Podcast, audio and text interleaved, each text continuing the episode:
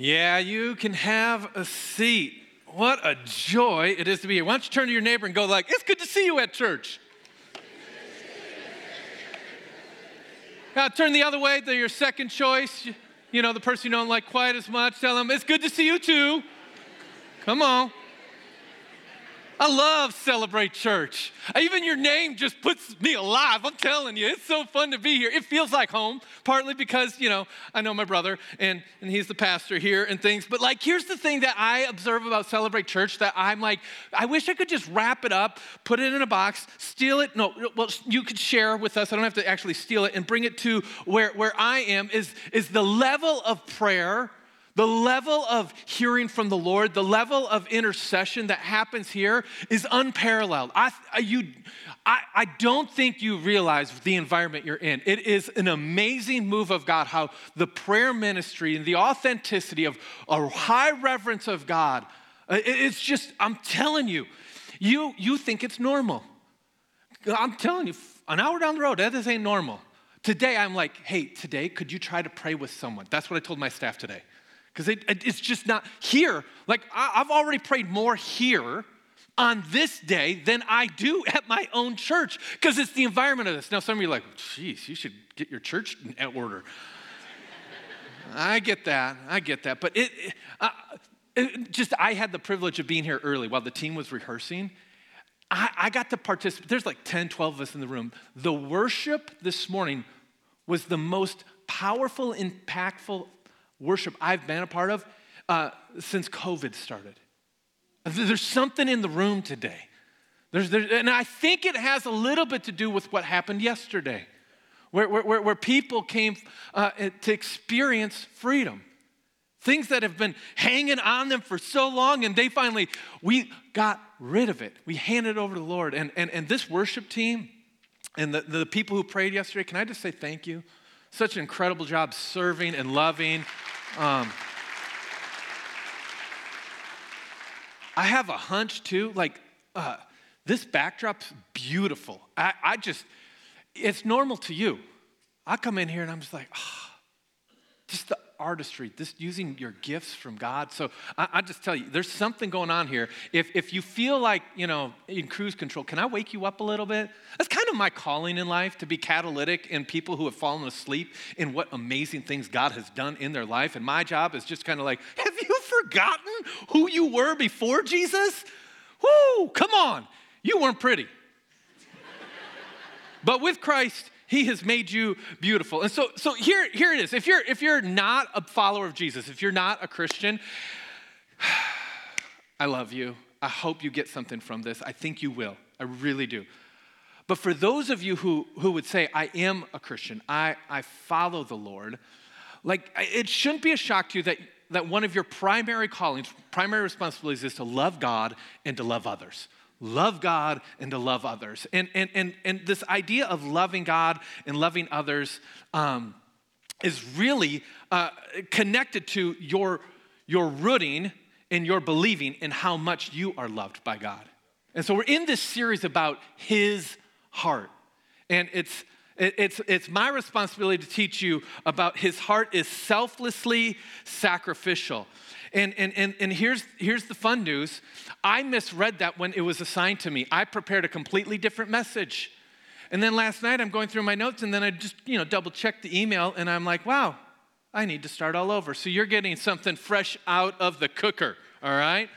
Uh, this is un, unprepped, unprepared, just Holy Spirit show up. Come on who knows? That's going to be fun. Either the preacher's going to be like freaking out and it's, it's like going to be like fun to watch him embarrass himself, or it's going to be so powerful, like you, it's clear he had nothing to do with it. Either one's entertaining, right?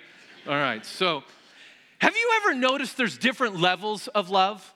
Like my love for Chex Mix hopefully looks different than my love for my wife. Hopefully. Hopefully, some of you are like, I don't know, man. Homemade Chex Mix or just the kind in the little blue bag? Because if it's homemade Chex Mix, I'm telling you, I love you, babe. More than Chex Mix. All right.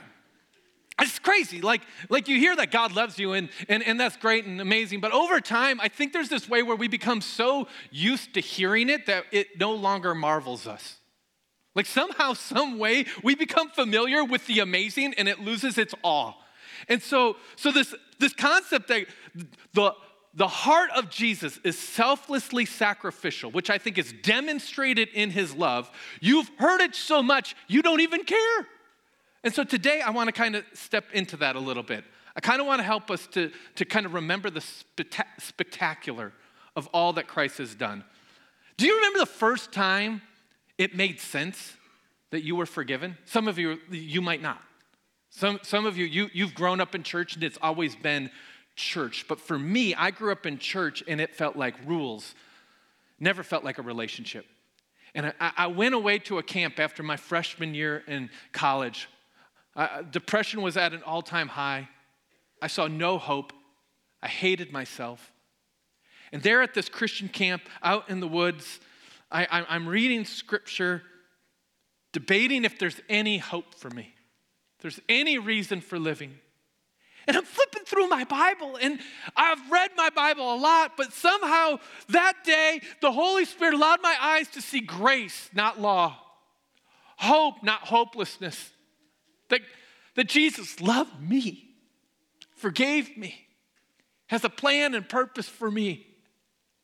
I left this thing called a retreat of silence. I go out, I find this camp counselor, and I start talking to him. I'm just like, I think, I think God wants to have a relationship with us. He's like, uh huh.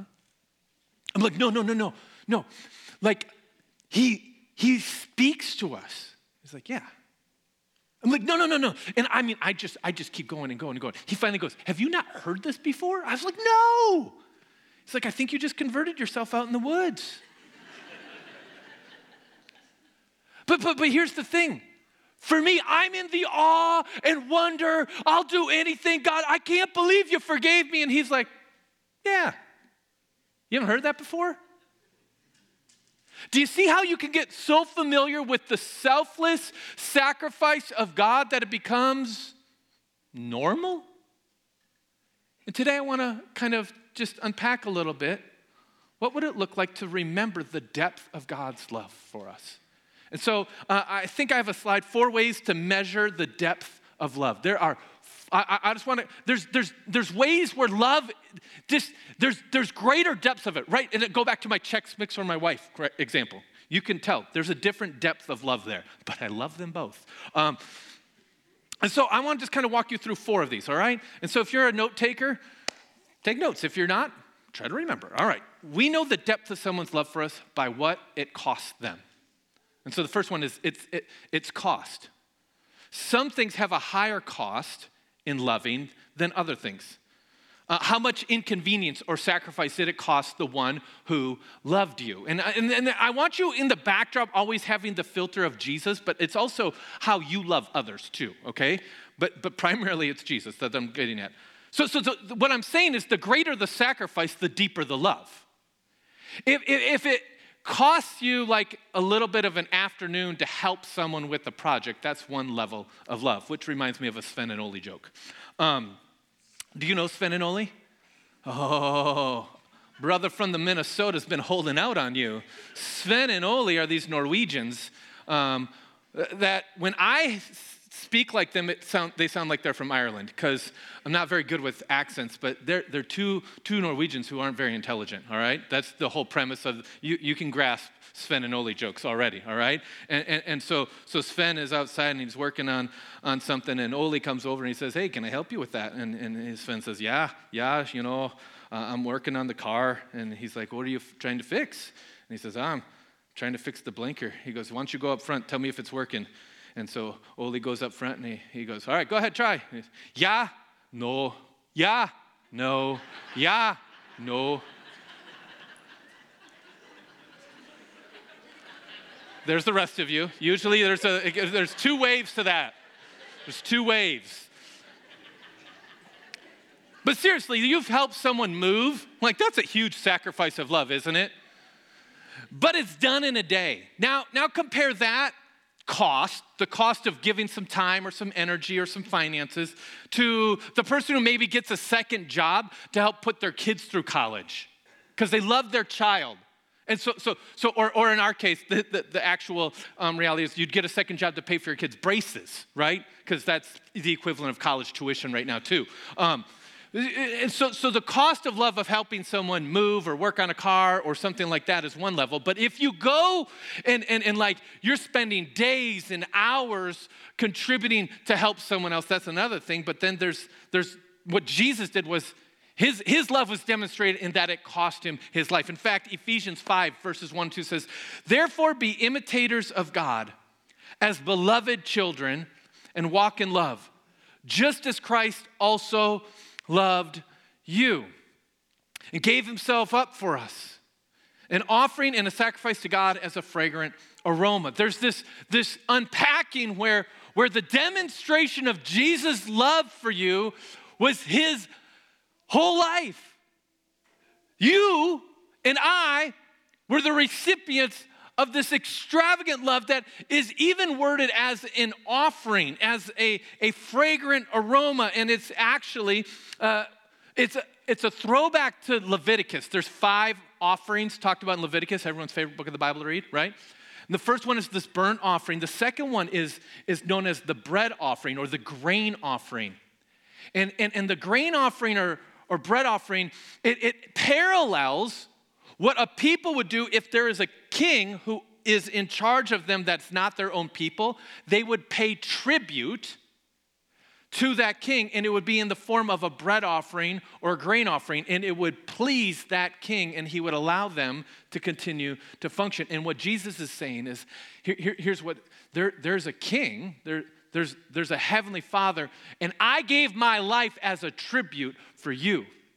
That, that's what I did. And so the, the level of love is one, one of the ways we measure its depth is how much it cost. And again, I, I want to go back to this. You become so familiar with it that you, you cease to see the amazement of it.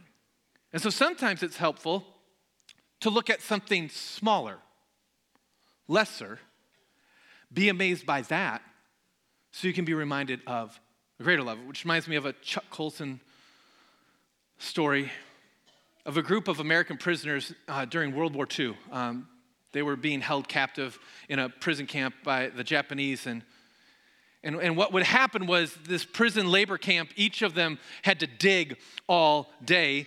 And then at the end of the day, when evening came, they would turn in their tools and they had to, like, kind of show that they were still there. And one evening, 20 prisoners were lined up and the, the guard comes and he starts counting all the shovels and he gets to 19.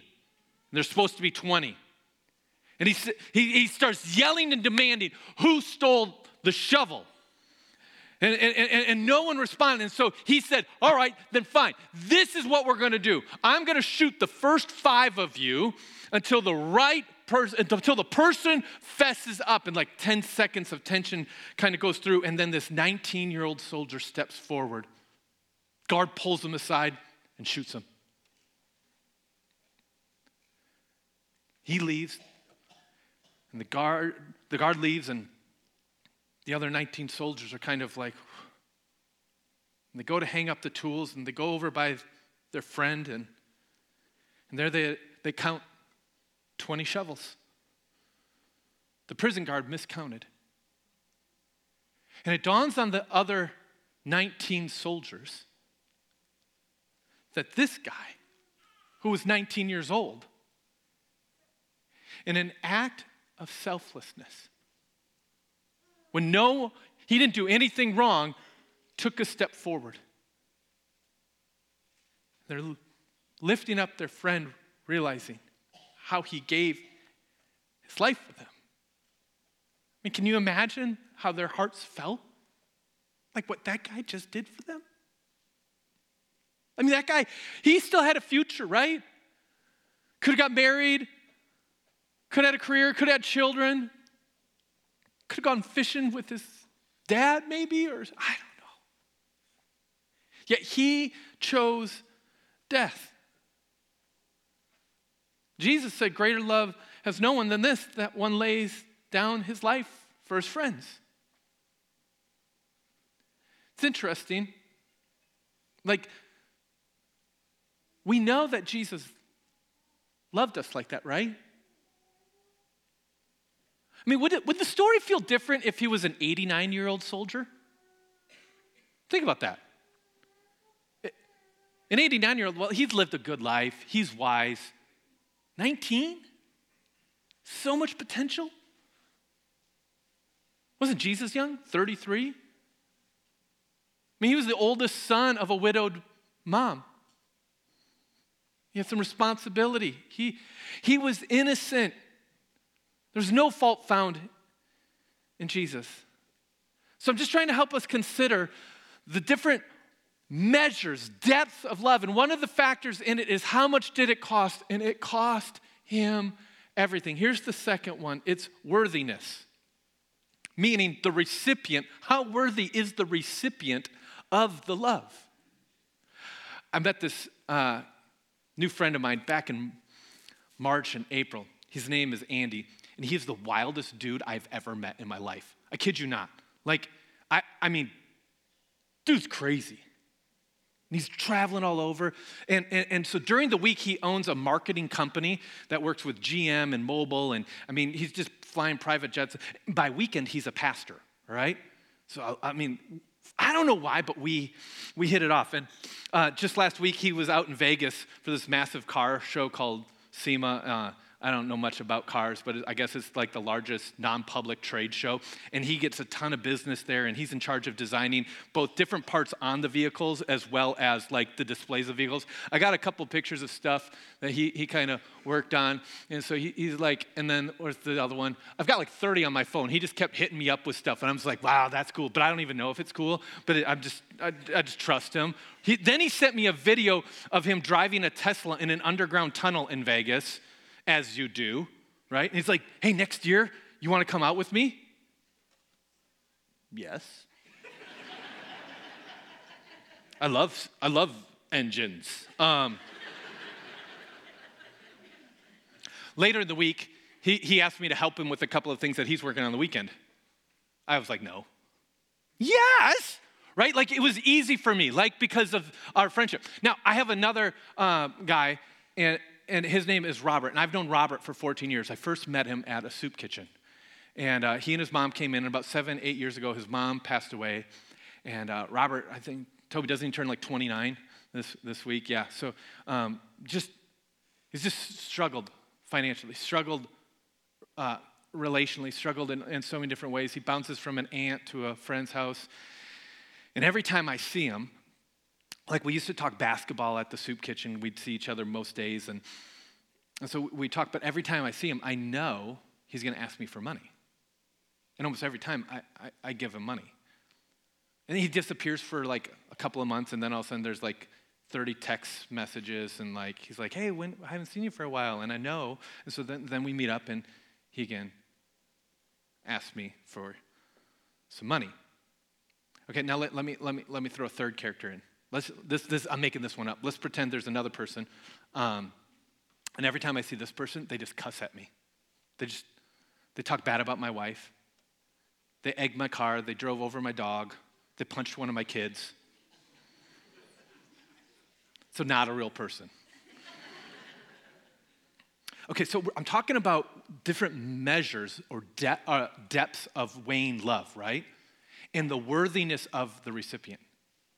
It seems logical that the first one, Andy, who has all kinds of perks to offer back to me, who's just crazy, like super worthy of my love.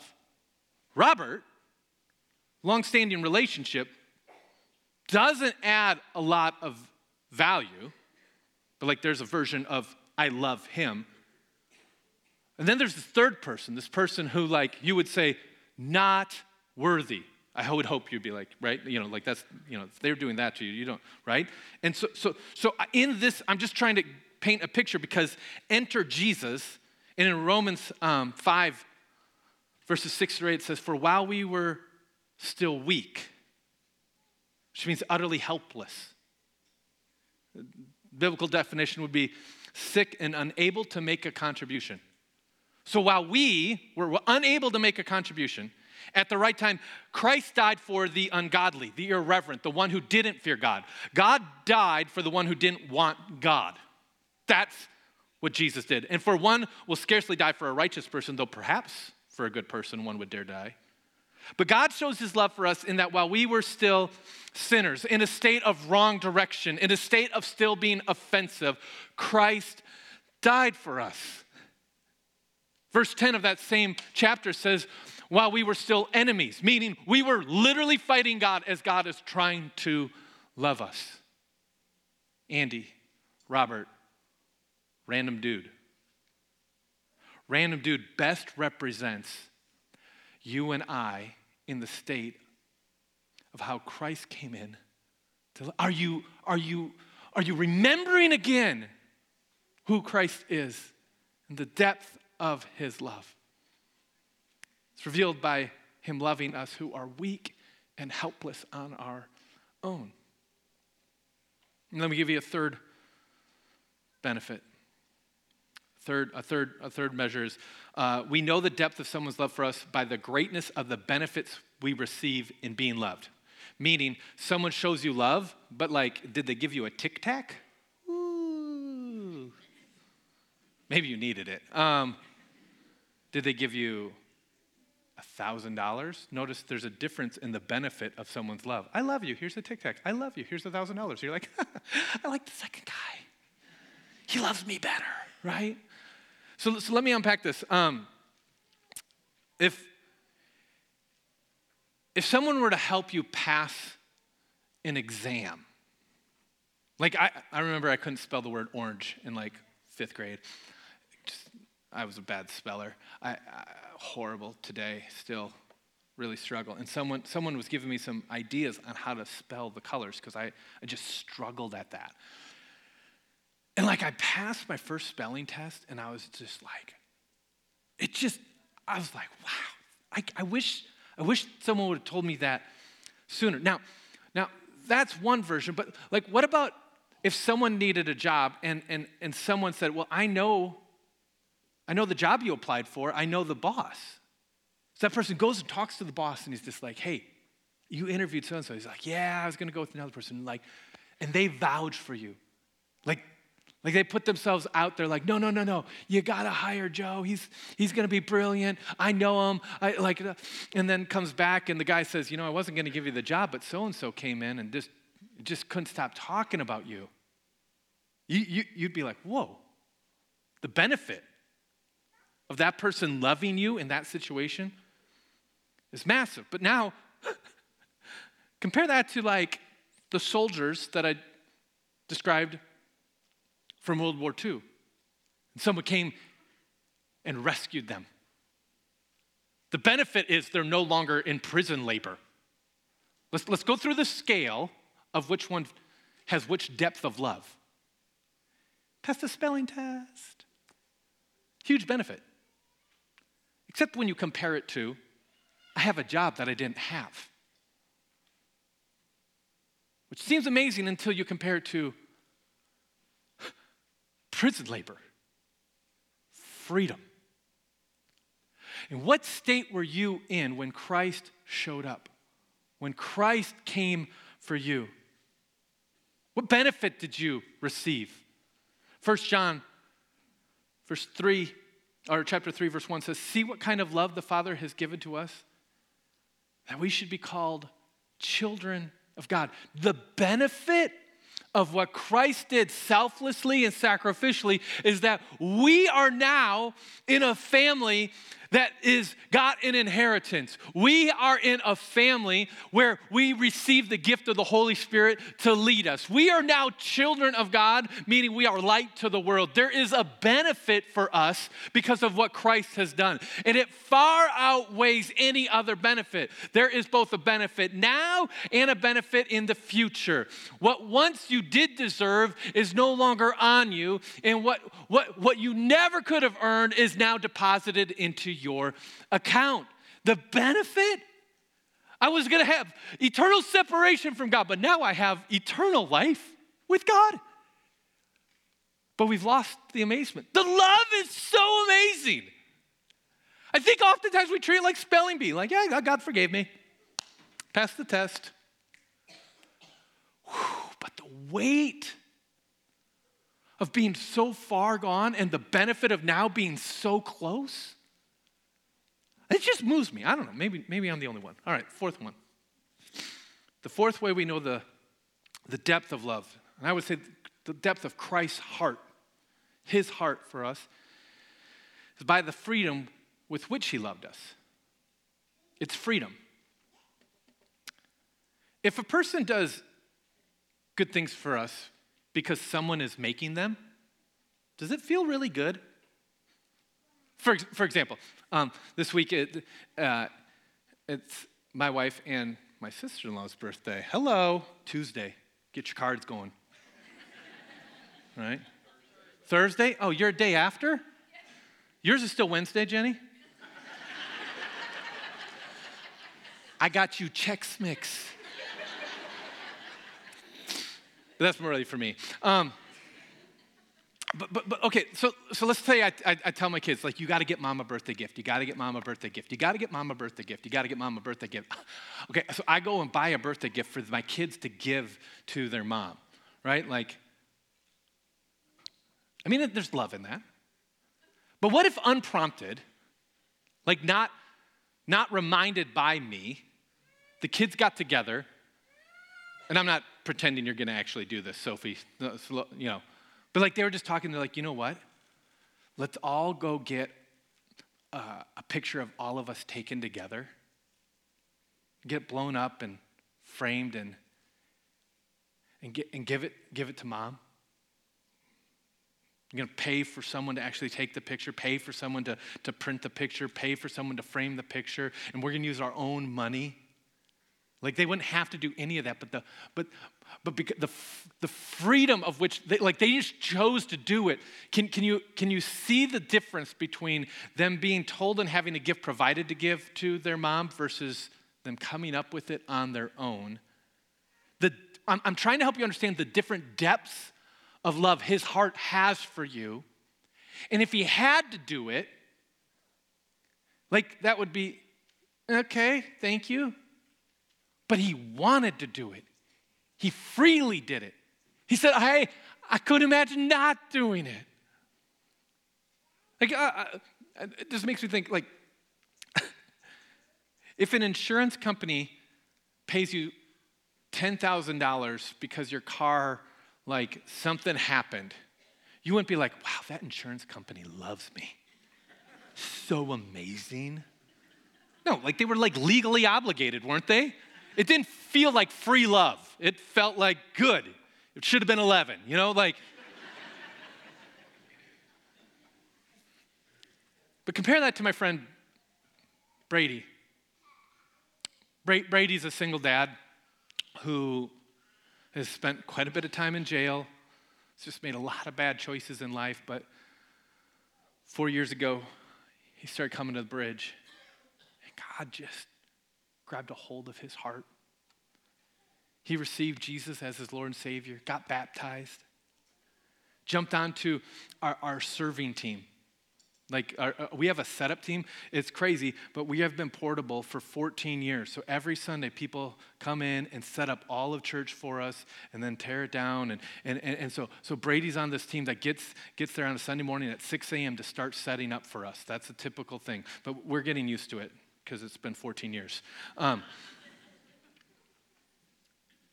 and a few months ago, his car quit working.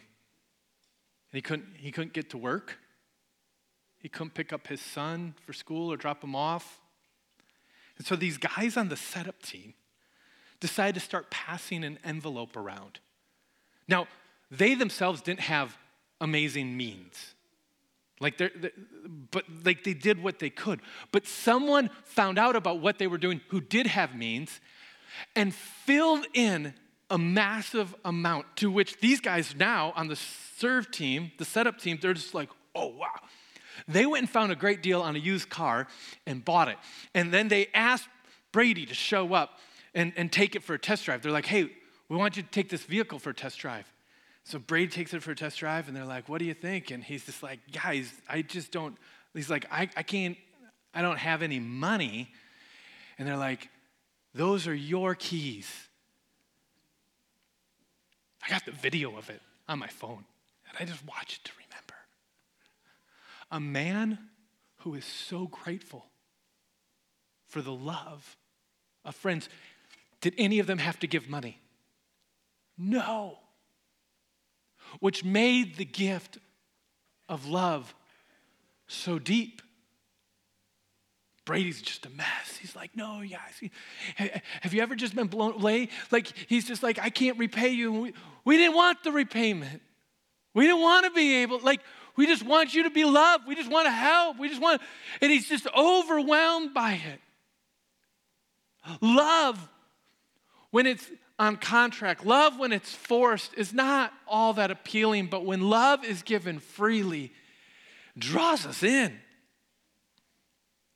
Listen to what Jesus says. John chapter 10 For this reason, the Father loves me, because I lay down my life that I may take it up again. No one takes my life from me. I lay it down on my own accord.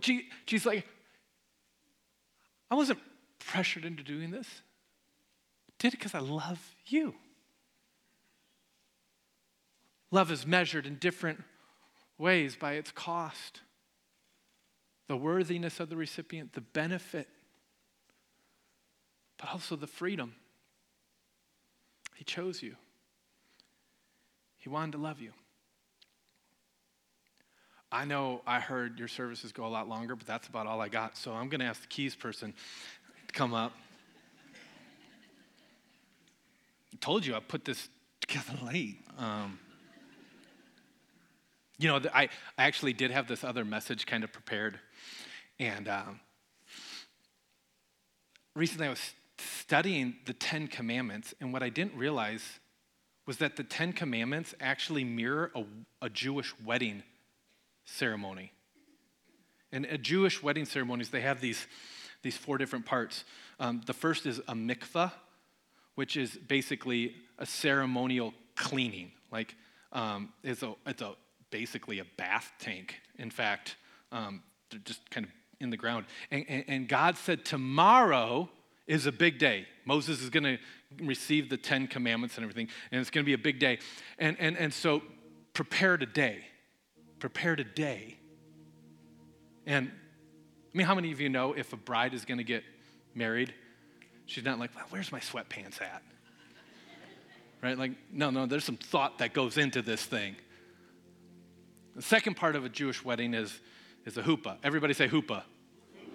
Oh man, I love the huppah. Uh, a huppah is a prayer shawl, actually uh, being held by two groomsmen. Uh, they, they, they, attach the four corners to sticks. And so one groomsman would be here holding it up, and the other one would be here. And the couple actually exchanges their vows and everything underneath the huppah. And the huppah is a banner, it's a covering, it's an open space between heaven and earth. And the vows are exchanged underneath the huppah. There's a third element, but the fourth element is called a ketubah. I actually got a picture of a ketubah. Uh, I think. Yeah. So this is what a ketubah is, and it's a legal document where, where it starts by stating how the, who, who, the, who the groom is and how the couple met. Okay? And then what would happen is the couple would agree on, for this marriage to work good, we're gonna agree to some things. We call them vows, but like we're gonna agree on these kind of things, right? So, so I wanna bring you back to the Ten Commandments. Maybe you know the story.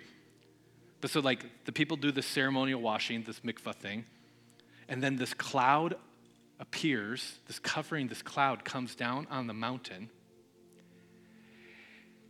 And then what happens next is God says, I am the Lord your God. He's the groom. How'd we meet? You know, my wife and I, we met in Memphis throwing luggage over a fence, you know, like, so our mikvah would say, like, I'm Marty Schmidt. And I remember when we were running from the police, right? You know, that, that's, our, that's what ours would say. But God says, I'm the Lord your God who rescued you out of Egypt, who delivered you from your slavery. First commandment You shall have no other gods. Sounds like a rule, but can you imagine a bride and groom having a vow where, like, you are my one of many? Makes no sense, right? So God says, You, you should only love me. Do not miss, uh, do not make other idols. Like, don't, don't fall in love with my stuff more than me. Be like a bride marrying a groom for just his money. God's like, no, no, no, let's agree. Like, that's not part. Don't misuse my name. Like, don't speak bad about me in public. Can you imagine that wedding vow? Like, hey, sometimes when I'm with my buddies, kind of throw you under the bus, kind of thing. No, it makes no sense. Honor the Sabbath day. Honor the Sabbath day. Like, could we have date night? Could we, could we spend time together once a week? But then we're not only, when, when we get married, we, it's not just husband and wife, but we're marrying each other's families. So then there's all these other kinds of things that we're going to agree about. Like, I'm going to treat the rest of the family well, so there's no murder. There's no, like, there's these different things. Does that make sense? This seems like good vows. So I'm, I'm, I'm, I'm like learning all this about the Ten Commandments where, like, I thought they were all rules, but they're really just wedding language. This is just vows. But then here's how they end. Here's how, the ketubah ends with the groom signs it. There's two copies of this actually. They eat, they eat, they, there's two copies of a ketubah, right? And different people debate one for her, one for him. One say one gets one gets held for safety, and one goes with him. There's all kinds of different things, but at the end, it, this is how it's how it's signed. It says, it's signed by the groom, and he says, and even if you get in trouble, and even if you get in debt, and even if you run away, I will do whatever I can to win you back, pay for your debts, even if it costs me my life.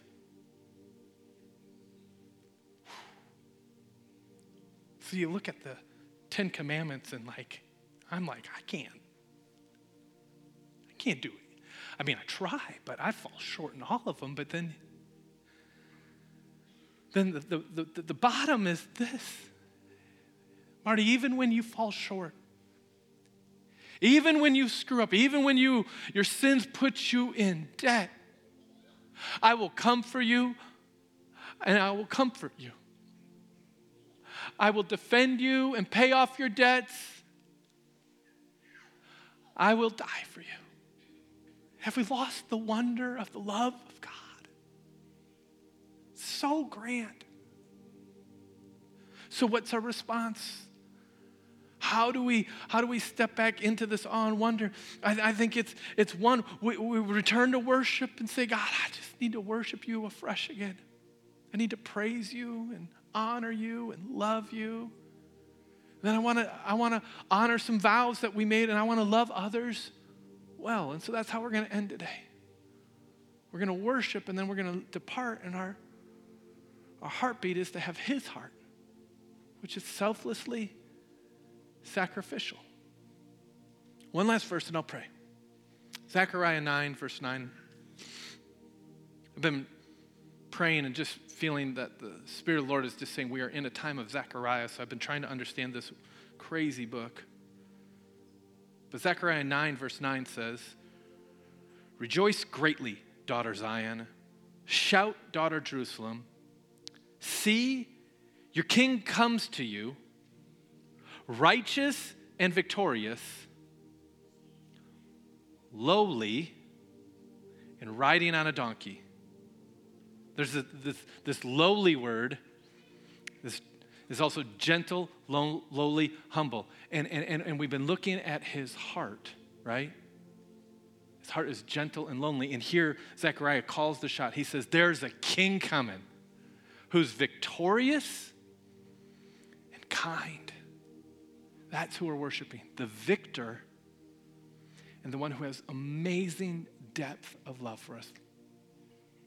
Let's pray. Father God, right now, pray for a return of your Spirit's awe and wonder, mystery and beauty.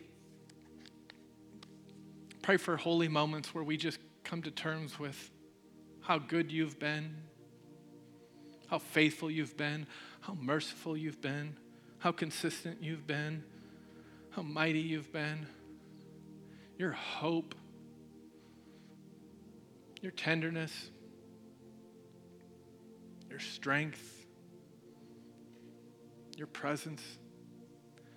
It's with us, fueling us and refining us, correcting us, positioning us. God, I, I pray that the Spirit of God would start to speak to us.